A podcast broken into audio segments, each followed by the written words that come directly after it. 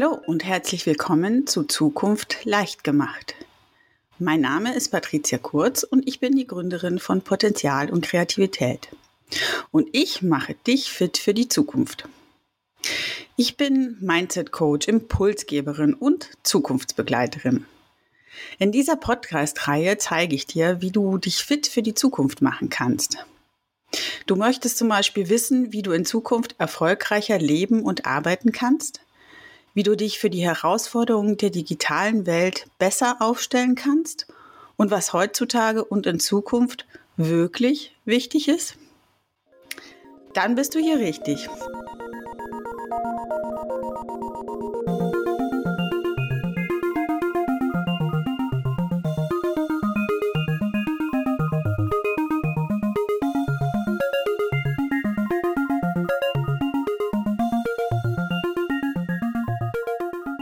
Episode 32. Herzlich willkommen bei einer neuen Folge von Zukunft leicht gemacht. Und heute das Thema KI or not. Denn die große Frage ist ja tatsächlich, ja, alle reden über ChatGPT und künstliche Intelligenzen.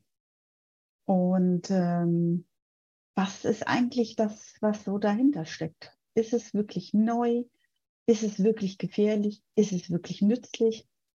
All diese Themen möchte ich heute mal mit euch besprechen. Diesmal daher auch eine Folge nur mit mir.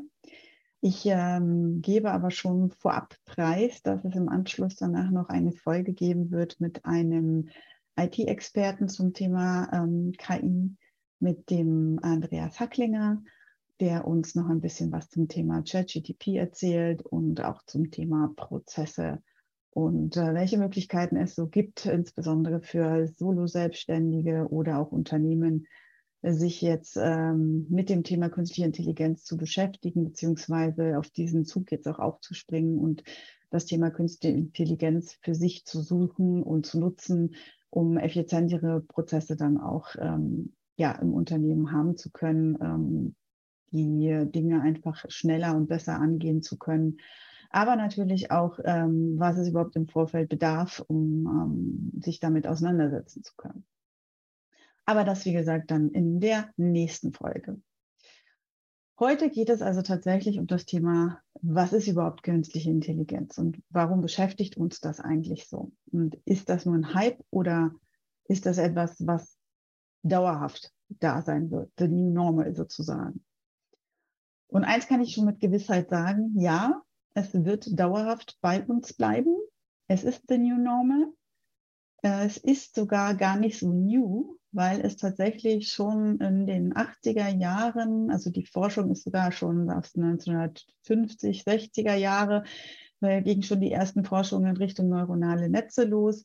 Seit den 80er, 90er Jahren wurde das Thema schon an den Universitäten mit behandelt, in geringen Maße allerdings, muss man sagen. Ich selber habe damals auch schon ein bisschen was über künstliche Intelligenz so ähm, ja, mir angelesen, weil ich das so spannend fand, diese sogenannten neuronalen Netze, ähm, die eben in der Lage sind, quasi ähm, so ähnliche Denkstrukturen quasi, wie wir sie im Kopf haben, ähm, nachzubilden und damit auch ähm, ja in der Lage sind, Dinge schneller zu erfassen, Zusammenhänge zu sehen, Dinge äh, so zu erfassen, dass daraus gegebenenfalls eine weitere Schlussfolgerung gezogen werden kann unter bestimmten Bedingungen.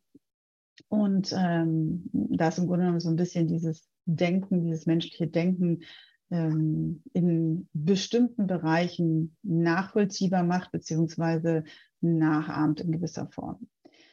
Aber das ist natürlich noch lange kein tatsächliches Denken.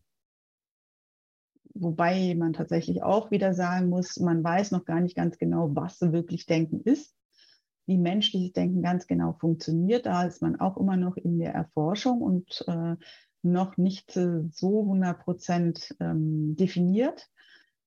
Wohl aber das, was wir unter landläufig erstmal unter Denken so verstehen, also Zusammenhänge zu sehen, daraus Schlussfolgerungen zu ziehen, Muster zu erkennen, ähm, Sprache zu verstehen, was ja letztendlich auch wieder ein Code oder ein Muster ist. Und ähm, daraus ableitend dann auch selber äh, Dinge zu erzeugen äh, in einem sprachlichen Kontext beispielsweise. Das ist das, was wir unter menschlichem Denken sehen. Natürlich kommt aber auch noch ähm, ein weiterer Aspekt dazu, nämlich, dass wir nicht nur denken, sondern eben auch als Menschen fühlen und auch ein emotionales Denken haben. Das genau, äh, das ist momentan zumindest noch, äh, ich muss da vorsichtig sein, was ich sage, momentan noch etwas, was wir tatsächlich als Menschen wirklich nur können und wo eine künstliche Intelligenz, ähm, auch wenn sie sehr weit schon ist, das noch nicht abbilden kann. Was heißt das denn konkret für uns? Also konkret heißt das, künstliche Intelligenz ist nicht neu, sondern gibt es eigentlich schon ganz lange. Es gibt schon ganz lange auch künstliche Intelligenz im Einsatz. In den letzten Jahren insbesondere sehr viel im Einsatz. Jeder kennt Siri oder Alexa. Aber wir haben natürlich auch ganz viele Chatbots. Also wenn wir im Servicebereich schauen, an irgendwelchen ähm, Chatbereichen oder in Telefonhotlines etc., haben wir auch sehr viele künstliche Intelligenzen schon im Einsatz. In äh, den einzelnen Industrien haben wir sehr viele künstliche Intelligenzen, Intelligenzen im Einsatz und vor allen Dingen sehr, sehr viel im gesamten Online-Marketing, im gesamten Bereich E-Commerce. Also die sogenannten Algorithmen, äh, die wir in Google und Facebook haben, ähm, sind schon ein erster Teil einer künstlichen Intelligenz. Dann eine künstliche Intelligenz ähm, hat als Basis auf jeden Fall schon mal einen Algorithmus, benötigt einen Algorithmus, um dann ähm, durch äh, sogenanntes äh, tiefes Denken, ähm, also durch ähm, sehr tiefes Einsteigen in diese Thematik ähm, und die Zusammenhänge dann herzustellen auf Basis eines Algorithmus, was die Grundregeln erstmal vorgegeben hat, ähm, dann eben auch in der Lage ist, sich für ein bestimmtes Thema weiterzuentwickeln. Das heißt, wir haben ähm, sogenannte künstliche Intelligenzen äh, in einfacher Form schon gehabt. Und diese einfache Form der künstlichen Intelligenz, die sich beispielsweise nur auf das Thema Spracherkennung bezieht oder nur auf das Thema Datenanalyse bezieht oder nur auf das Thema ähm, Auswertung von Bilddaten äh, und so weiter, also die dann speziell auf einem Thema äh, bezogen sind, ähm, das nennt man die sogenannte schwache künstliche Intelligenz. Und die ist eigentlich schon lange im Einsatz. Mehr oder weniger offiziell, mehr oder weniger ähm, präsent oder vielleicht auch weniger präsent, weil sie einfach einen Service ausführt, den wir nützlich finden, den wir als Anwender sehr, sehr gerne vielleicht auch genutzt haben und ganz spaßig finden und uns darüber noch nicht so viel Gedanken gemacht haben. Und ähm, eine starke künstliche Intelligenz ist eine Intelligenz, die eben an mehreren Stellen die Fähigkeit hat, diese künstliche Intelligenz zu betreiben, also so tief zu gehen und Zusammenhänge herzustellen, selber Dinge zu antizipieren und vielleicht daraus äh, nicht nur Mustererkennung zu schaffen, sondern eben selber Dinge zusammenzusetzen oder vorherzusagen, sogenannte Predictive Analytics, also vorhersehbare Analysen zu machen. Das hat uns natürlich schon in vielen Themen geholfen und wird auch schon in vielen Bereichen, insbesondere im Bereich Forschung, angewandt.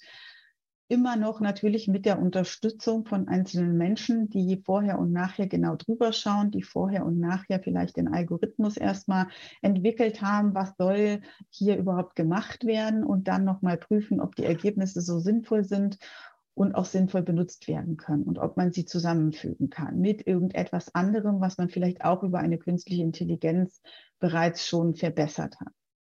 Bis dahin haben wir auch gar kein Problem. Das Problem entsteht aber in dem Moment, wenn die künstliche Intelligenz von einer schwachen Intelligenz zu einer starken Intelligenz wird, zu einer wirklich starken Intelligenz wird. Und wie wir es jetzt an ChatGPT gesehen haben, kann das sehr schnell gehen. Also ChatGTP hat in etwa im November so sein, ähm, ich sage jetzt mal Coming Out gehabt, ähm, wo äh, das für die Öffentlichkeit so zugänglich war, dass die ersten schon drauf aufgesprungen sind und versucht haben, ChatGTP kennenzulernen, zu testen, ähm, ja, im Grunde genommen erstmal so ein bisschen spaßeshalber damit rumzuspielen und schon gemerkt haben, wie viel Erleichterung es bringt ähm, wie einfach es ist, äh, ChatGTP zu benutzen und wie clever so eine künstliche Intelligenz äh, einem das Leben auch erleichtern kann. Aber natürlich auch, wie schnell eine künstliche Intelligenz auch manchmal Mist erzählt, ja, weil sie vielleicht doch nicht die richtige Datenbank zur Verfügung hat beispielsweise hat ChatGTP eine Datenbank bis 2021 und ist derzeit noch nicht im Internet. Das Modell ChatGTP 4 ist äh, die Premium-Version, die momentan auch einen äh, Zugang zum Internet hat. Nichtsdestotrotz ist immer noch die Frage, was ist genau in dieser Datenbasis drin? Und auch wenn die Datenbasis freier und größer wäre, wie beispielsweise das Internet, heißt ja noch lange nicht, dass alles, was im Internet steht, auch immer richtig ist. Und auch nicht, dass das, was an Menge im Internet steht, tatsächlich proportional eine Aussage treffen kann. Also wenn drei Dumme was reinschreiben und keine andere etwas reinschreibt, dann heißt es nicht, dass das das ist, was gilt, sondern dass drei Dumme das reingeschrieben haben, aber nicht, dass das die einzige Wahrheit ist. Und da kommen wir dann schon in diesen Bereich der sogenannten Fake News rein. Also schon bei Wikipedia gab es ja immer wieder Diskussionen darüber, was ist denn da tatsächlich wahr, was ist falsch, was ist äh, vielleicht eine Meinung an der Stelle wie oft wird das vielleicht auch aktualisiert? Ist der jetzige Stand noch der richtige oder war der gestern der richtige Stand? Weil tatsächlich bei Wikipedia jeder etwas reinschreiben kann und es natürlich auch für seine beispielsweise politische Gesinnung nutzen kann. Das heißt also, wir haben hier schon einen sehr gefährten Informationskanal, den wir gerne benutzen, weil der kostenlos zur Verfügung gestellt wird und sicherlich auch seine Vorzüge hat. Aber man muss eben bedenken, das ist im Zweifel auch nur eine Seite der Medaille. Das ist nicht eine statistisch äh, durchdachte Analyse, die äh, tatsächlich auf Zahlenangaben beruht, sondern einer schreibt mal was rein. Und genauso ist es generell im Internet, dass es sehr, sehr viele, zwar auch normale, richtige, ausgefeilte Studien gibt, aber sehr viele Informationen heutzutage eigentlich nicht über wissenschaftliche Studien gehen, über wissenschaftliche Recherche, über wissenschaftliche Reportage, sondern über Meinungsmache, über Social-Media-Plattformen. Irgendeiner hat etwas gesagt und das wird dann erstmal geglaubt, je nachdem, wie präsent diese Person ist, je nachdem, wie wichtig diese Person ist, ähm, was sie vielleicht für eine Gesinnung hat, was sie für einen Einfluss hat. So, also das heißt, wir leben sowieso schon in einer Zeit, wo wir nicht mehr genau wissen, was richtig und was falsch ist, weil das, was wir jeden Tag sehen, schon nicht mehr richtig geprüft wird, weil wir da schon kaum noch Instanzen haben, die irgendetwas prüfen. Und jetzt haben wir noch eine künstliche Intelligenz wie ChatGTP und auch andere, die darauf aufsetzen oder die ChatGTP als Modell nutzen und dann daraus ein eigenes Tool machen. Da sprießen ja jetzt gerade so viele Tools jeden Tag äh, auf den Markt, dass man gar nicht mehr hinterherkommt. Ähm, ja, und da haben wir also eine künstliche Intelligenz, die in der Lage ist, aus Informationen, die vielleicht Mist sind, die vielleicht nicht der Wahrheit entsprechen, die vielleicht rassistisch sind, die vielleicht äh, einfach falsch sind oder absichtlich falsch reingestellt wurden oder einfach nur nicht genug sind, um eine Aussage treffen zu können. Diese werden genommen und daraus werden dann weitere Informationen oder Zusammenhänge oder Schlussfolgerungen gezogen. Das ist schon mal eine große Gefahr. Die andere Gefahr ist, dass wir, wenn wir eine wirklich, wirklich starke Intelligenz hätten, ChatGTP ist der Anfang davon, aber wir sind noch lange nicht am Ende und es geht eben, wie gesagt, rasant schnell. Das heißt also, ich schätze mal, dass wir in zwei Jahren diese wirkliche Intelligenz, diese starke Intelligenz schon haben werden, ähm, dass wir dann im Zweifel nicht mehr in der Lage sind, nachzuvollziehen, woher Informationen, Schlussfolgerungen oder Dinge kommen, weil starke Intelligenzen dahinter stecken, die ihre eigene Schlussfolgerung ziehen. Und jetzt kommt die große Frage. Wollen wir das? Wollen wir tatsächlich eine künstliche Intelligenz haben, die uns Menschen Informationen zur Verfügung stellt, Entscheidungen trifft, Dinge ausführt, ohne dass wir genau wissen, ob das richtig oder falsch ist, ohne dass wir darüber mal drüber gucken konnten, weil sie das alles schon alleine macht. Und ohne dass wir in der Lage sind, diese künstliche Intelligenz vorab erstmal mit Informationen zu füttern, die das Thema Ethik beispielsweise betreffen.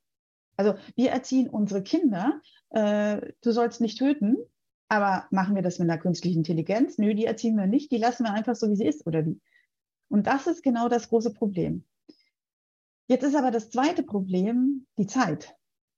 Bis wir schon alleine die Regierung, die ganzen internationalen oder nationalen Instanzen soweit sind, irgendetwas aufzusetzen, ist die künstliche Intelligenz schon viel zu weit weg. Das heißt also, wir müssen sofort eingreifen, wir müssen sofort dafür plädieren, dass hier Maßnahmen ergriffen werden. Deswegen ist es nicht umsonst passiert, dass eben die, die die künstliche Intelligenz letztendlich entwickelt oder mit auf den Markt gebracht haben, mit gefördert haben, wie eben auch ähm, Leute um OpenAI beispielsweise, tatsächlich jetzt gemeinsam gefordert haben, obwohl sie sonst eher Kontrahenten sind, ähm, dass es einen Stopp gibt, dass die künstlichen Intelligenzen nicht einfach noch weiter befeuert werden sollen mit Trainingsmaterial, damit die künstliche Intelligenz nicht so schnell so schlau wird, dass wir sie nicht mehr im Griff haben und dass sie dann vielleicht äh, unethische Entscheidungen trifft oder Entscheidungen trifft, die wir als Mensch vielleicht nicht treffen wollen würden.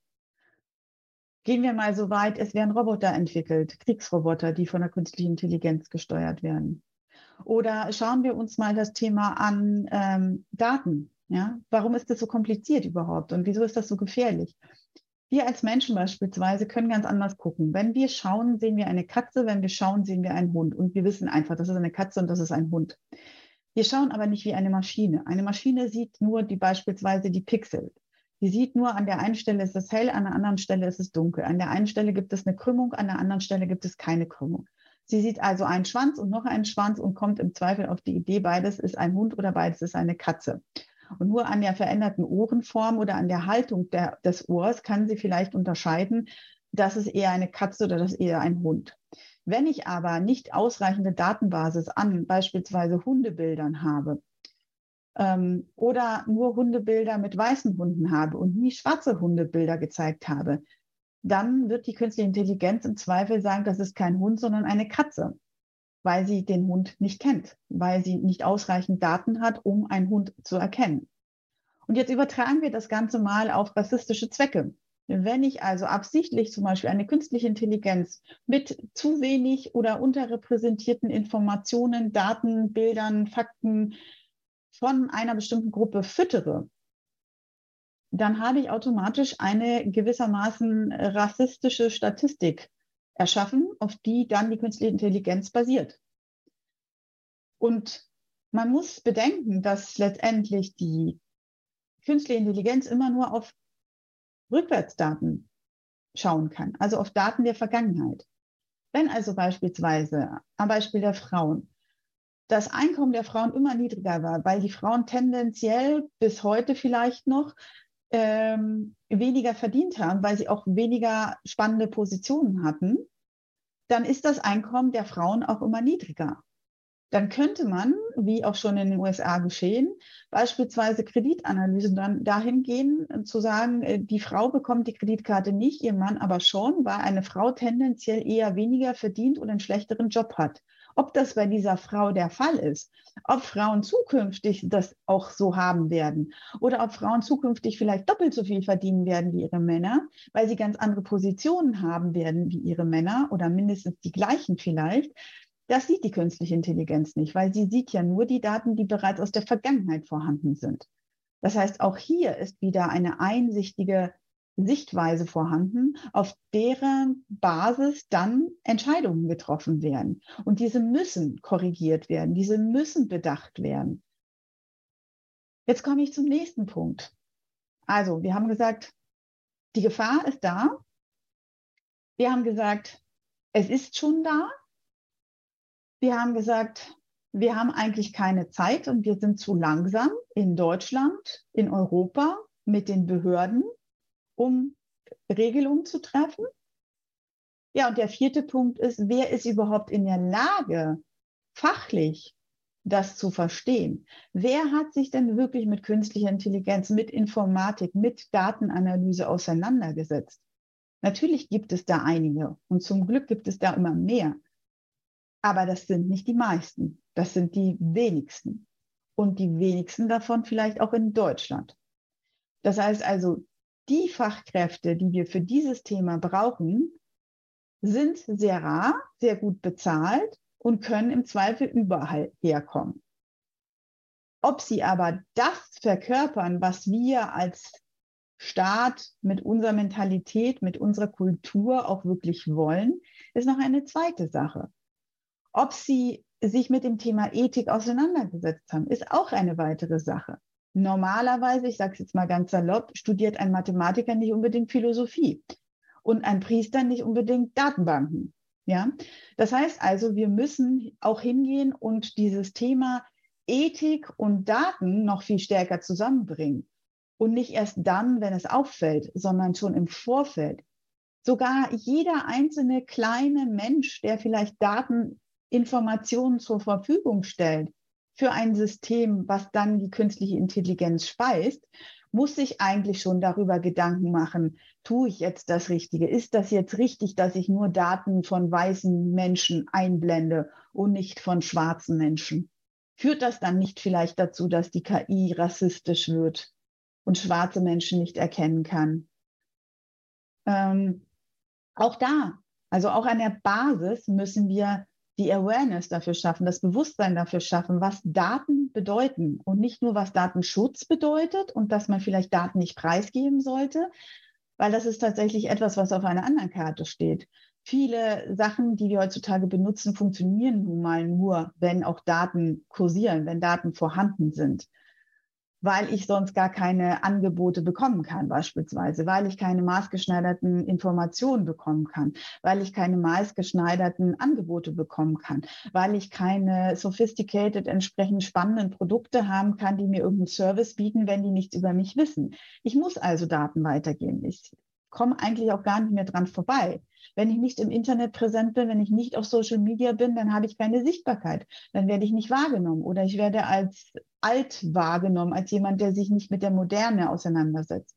Das heißt, ob ich Daten preisgebe und in welcher Form, ist eine andere Diskussion. Aber die Bedeutung was kann mit den Daten passieren und was kann vor allen Dingen passieren, wenn ich diese Daten einer künstlichen Intelligenz zur Verfügung stelle, ohne darüber nachzudenken, ohne zu prüfen, ob die Daten sauber sind, ob die Daten richtig sind, ob sie richtig erhoben wurden, ob sie ethisch korrekt sind. Da fängt es schon an. Und es endet eben bei demjenigen, der dann in der Lage sein muss, noch zu verstehen, was die künstliche Intelligenz da gerade gezaubert hat. Ob die Berechnung die richtige Grundlage hat, ob der Input korrekt ist, ob ähm, die Schlussfolgerung vielleicht mathematisch richtig ist, aber sinnhaftig, ethisch einfach nicht machbar ist oder nicht zielführend ist. Und diese Person erstmal zu finden, die dieses Wissen in dieser Geschwindigkeit auch erlangen können und bereit sind, diesen Job und diese Verantwortung zu haben, aber gleichzeitig nicht allein gelassen werden, sondern nur im Team diese Entscheidung auch treffen dürfen, damit es eben keine einseitigen Machtgefüge äh, gibt. Das ist die große Herausforderung, die wir heutzutage haben. Was können wir also tun? Wir können künstliche Intelligenz sehr wohl nutzen und dazu rate ich auch, weil es einfach wahnsinnig Spaß macht, weil es wahnsinnig viel erleichtern kann, weil es redundante Arbeiten automatisieren kann, weil es Prozesse verbessern kann, weil es das Leben leichter machen kann. Im Business, aber auch privat, in beider Richtungen. Aber wir müssen aufpassen, was wir damit tun. Und wir müssen klar kennzeichnen, wann wir was machen damit wir auch noch lernen können. Ich rate also jedem dazu, sich mal mit ChatGTP auseinanderzusetzen und diese neue Denkweise zu lernen, die künftig Standard sein wird. Nicht mit Dinge selber zu wissen, sondern zu wissen, wo ich frage oder wie ich einen Prompt frage oder Dinge zu wissen und dann mir aber die Arbeit einfacher zu machen, um sie vielleicht durch die äh, durch das Tool zu komprimieren aber immer noch selber drüber schauen, immer noch selber meine eigene Note dazugeben. Mm, die Schwierigkeit besteht darin, die richtigen Prompts zu stellen, also die richtigen Fragen zu stellen, zu verstehen, was will ich eigentlich wissen? Was soll eigentlich rauskommen? Macht es einen Unterschied, wenn ich das so frage oder so frage? Äh, macht es einen Sinn, was das Ergebnis ist? Muss ich vielleicht tiefer gehen? Kann das richtig sein oder ist das vielleicht falsch? Und das ist eben tatsächlich etwas, was eben Fachwissen noch nicht ersetzt. Weil wenn ich kein Fachwissen habe, glaube ich einfach alles, was mir ChatGTP sagt beispielsweise. Wenn ich das Fachwissen aber habe, dann weiß ich, was stimmt und kann es überreißen und was nicht stimmt, spare mir aber zum Beispiel Details alles runterzuschreiben oder bestimmte Fragestellungen zu formulieren. Ich habe aber den Zusammenhang und den Inhalt verstanden, weil ich ihn kenne und weil ich ihn verstanden habe und aus dem Fachbereich komme oder mich fachlich damit auseinandergesetzt habe. Wenn ich nicht in der Lage bin, das ist wie Rechnen. Ich kann einen Taschenrechner benutzen, aber ich sollte trotzdem wissen, ob äh, 3 mal 7 21 ist oder 486. Und es sollte mir dann irgendwie komisch vorkommen, wenn ich das eintippe und 486 bei rauskommt. Wenn ich das aber abschaffe, wenn ich also quasi mich nur noch diesem Tool hingebe und gar nicht mehr selber denke, gar nicht mehr Wissen ansammle, dann ähm, bin ich letztendlich verloren. Und deswegen sollten wir ganz klar auch in den Schulen sowohl ChatGTP einführen, um zu zeigen, wie einfach es geht und sie mit diesen Tools vertraut machen, weil das unsere Zukunft sein wird, aber gleichzeitig natürlich auch klar machen, dass es eine gewisse Grundbildung und ein gewisses Denken immer noch von uns Menschen braucht. Aber wir werden dahin gehen, dass wir immer stärker das Denken in Richtung emotionalem, ethischem Denken verlagern werden und nicht im Detaildenken, nicht im prozessualen Denken, weil das tatsächlich eine künstliche Intelligenz oder Maschinen insgesamt uns abnehmen können, Automationen uns abnehmen können. Was heißt das also? Ist KI jetzt ja oder nein? KI or not? Ja, KI ja, KI wird da bleiben, KI wird nicht mehr verschwinden. Wir werden uns also am besten gleich damit beschäftigen, damit wir selber uns fit in dem Thema halten und uns nicht von anderen sagen lassen, wie was geht oder was nicht geht. Also mein ganz großer Appell, beschäftigt euch bitte mit dem Thema künstliche Intelligenz, jeder auf seiner Ebene. Und ja, künstliche Intelligenz, aber nur in einem richtigen ethischen Kontext. Also Achtung auf die künstliche Intelligenz. Lasst uns stark machen dafür, dass wir Kontrollmechanismen bekommen, so schnell wie möglich.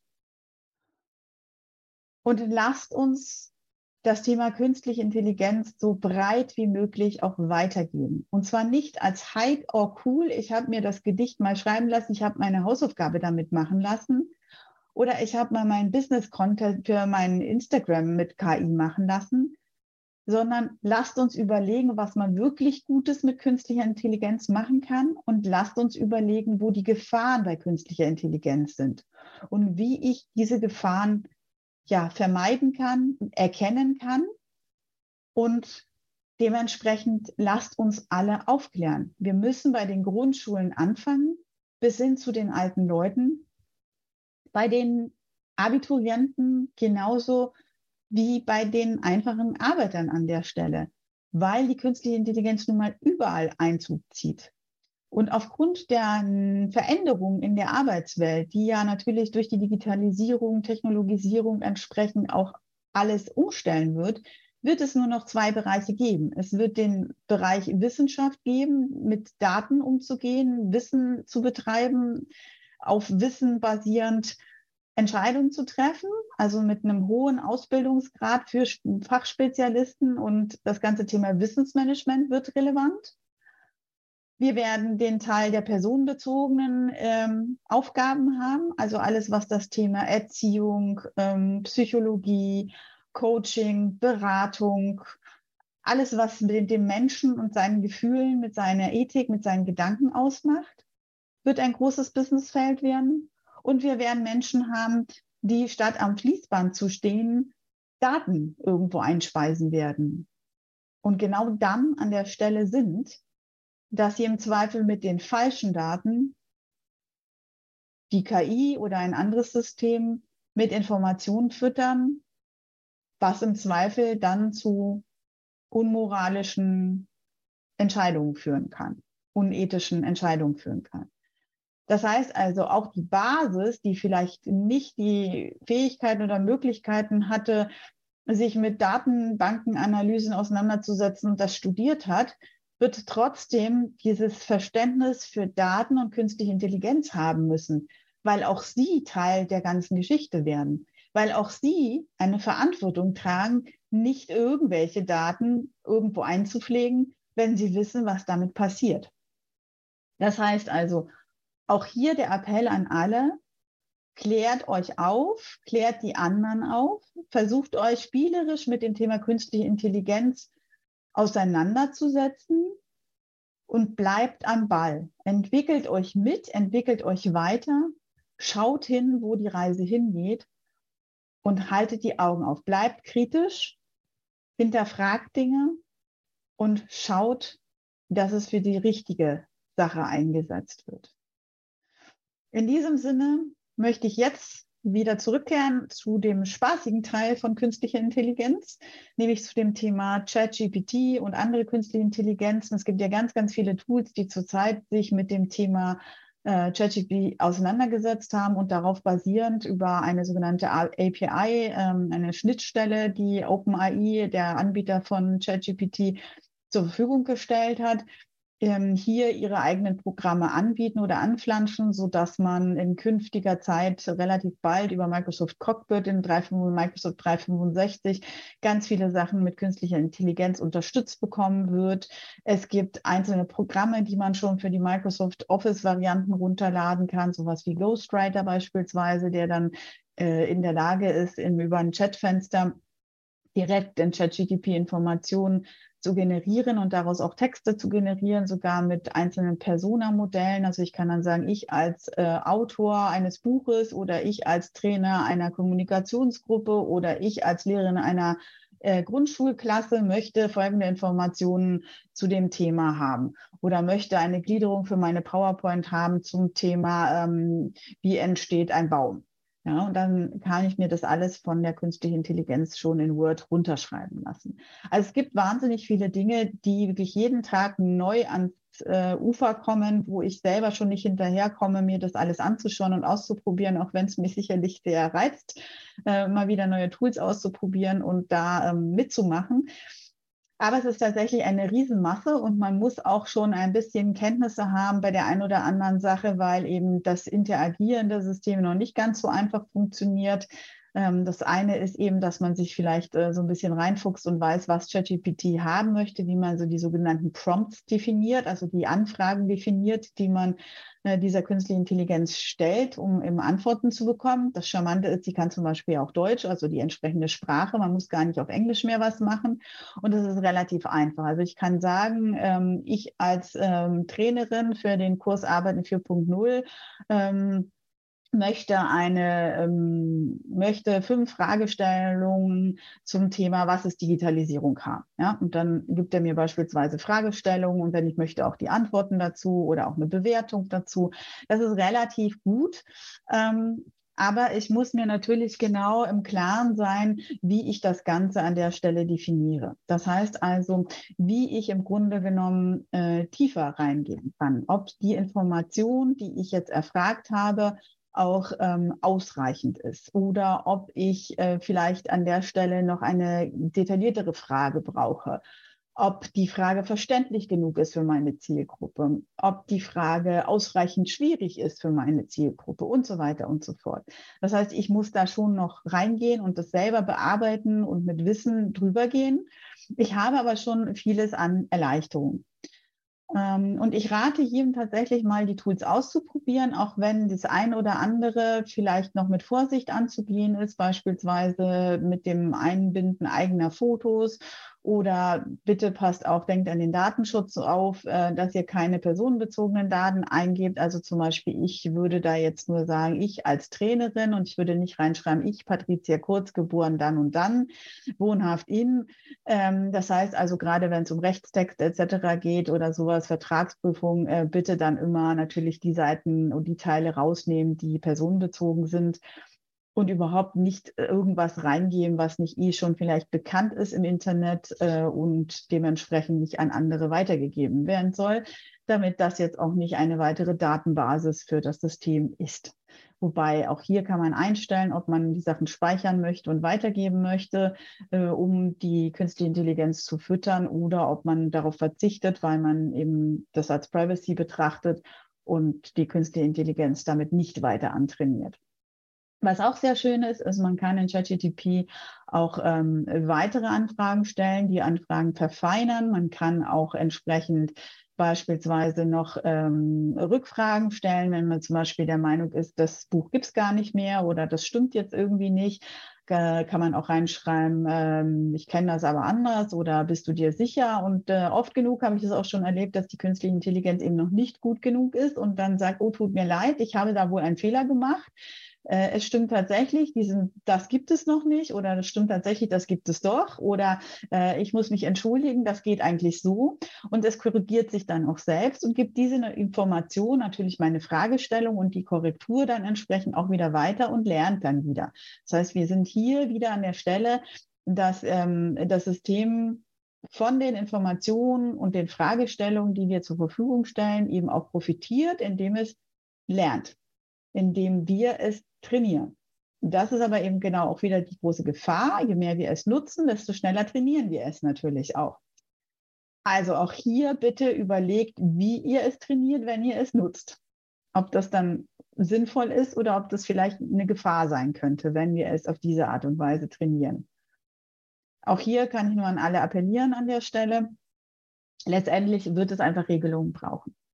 Um euch jetzt aber den Spaß nicht zu verderben, ähm, ich, natürlich äh, ist ChatGTP einfach ähm, ja, der beste Buddy geworden, zumindest von all denen, die jetzt hier im Büro irgendwie arbeiten ähm, und ähm, auch meiner.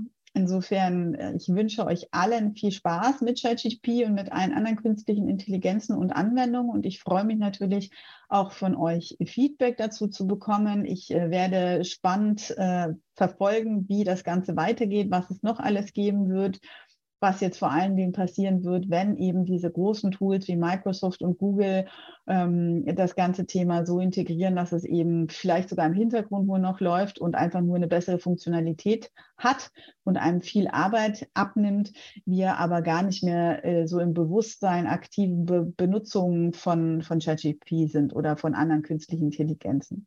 Wir müssen aber eben darauf achten, je mehr das integriert ist, desto stärker tritt es in den Hintergrund und uns ist gar nicht bewusst, was da eigentlich dahinter steckt und was damit passiert. Siehe Alexa, siehe Siri. Wir nehmen das einfach hin, wir finden das lustig und cool und hilfreich, aber wir denken dadurch eben umso weniger darüber nach, was wir damit gerade tun. Und insbesondere die Generationen, die jetzt jünger sind oder die vielleicht noch kommen werden, die wachsen ja damit komplett auf, als wäre es ganz normal oder es ist ganz normal für sie. Ähm, das heißt, die hinterfragen es aber auch nicht mehr. Und das sollten wir uns sichern und das sollten wir weitergeben, dass wir die Dinge immer noch hinterfragen. In diesem Sinne, ich wünsche euch viel Spaß mit den künstlichen Intelligenzen. Ich äh, wünsche uns viel Kraft für die Herausforderungen, die noch kommen werden und eine schnelle Reaktionsfähigkeit unserer Regierungen und der Institutionen, die hier uns unterstützen sollten, was zu tun. Ich äh, sehe das wirklich als wichtigen Appell an alle. Bitte äh, unterstützt das. Und in der Zwischenzeit leite ich gerne jetzt zur nächsten Podcast-Folge über, bei dem es um das Thema ChatGTP geht mit Andreas Hacklinger. Bis bald. Tschüss.